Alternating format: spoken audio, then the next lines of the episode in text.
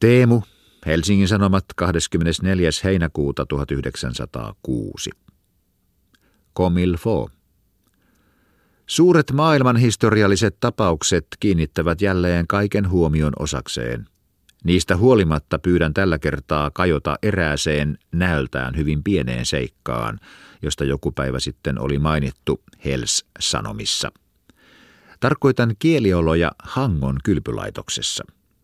Asianomainen kirjoittaja väittää, että huvimatkoista ilmoitetaan siellä vain ruotsiksi ja venäjäksi – että palveluskunta ei osaa suomea, vieläpä että eräs suomalainen laulutaiteilija olisi siihen määrään unhottanut säädöllisyyden rajat, että hän olisi Suomen suuriruhtinaskunnassa armon vuonna 1906 ilmoittanut konserttinsa ainoastaan yllämainituilla kielillä. Toistaiseksi olen minä vielä niin naivi, että minun on mahdoton uskoa tätä. Mutta jos asianlaita todellakin niin on, on suomalaisen yleisön tiedettävä velvollisuutensa sekä kylpylaitosta että kysymyksessä olevaa laulutaiteilijaa kohtaan.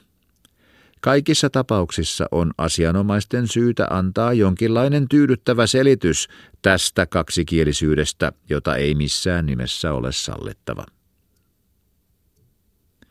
Ruotsin kielessä löytyy eräs sananlasku, joka puutteellisesti suomennettuna kuuluu Nyt käy häpeä kuivalla maalla.